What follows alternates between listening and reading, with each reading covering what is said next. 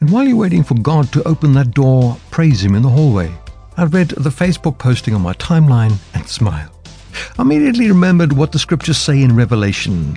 The Church of Philadelphia was told that what Christ opens, no one can shut, and what He shuts, no one can open.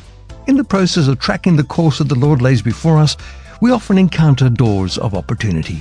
Sometimes these doors are way open and all we need to do is walk on in. But sometimes we find ourselves in a large palatial hallway facing several closed doors.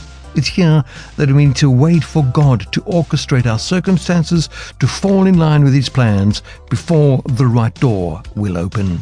And while you're waiting for that door to open, praise Him in the hallway. God tracking is praising God while you wait for Him to open that door.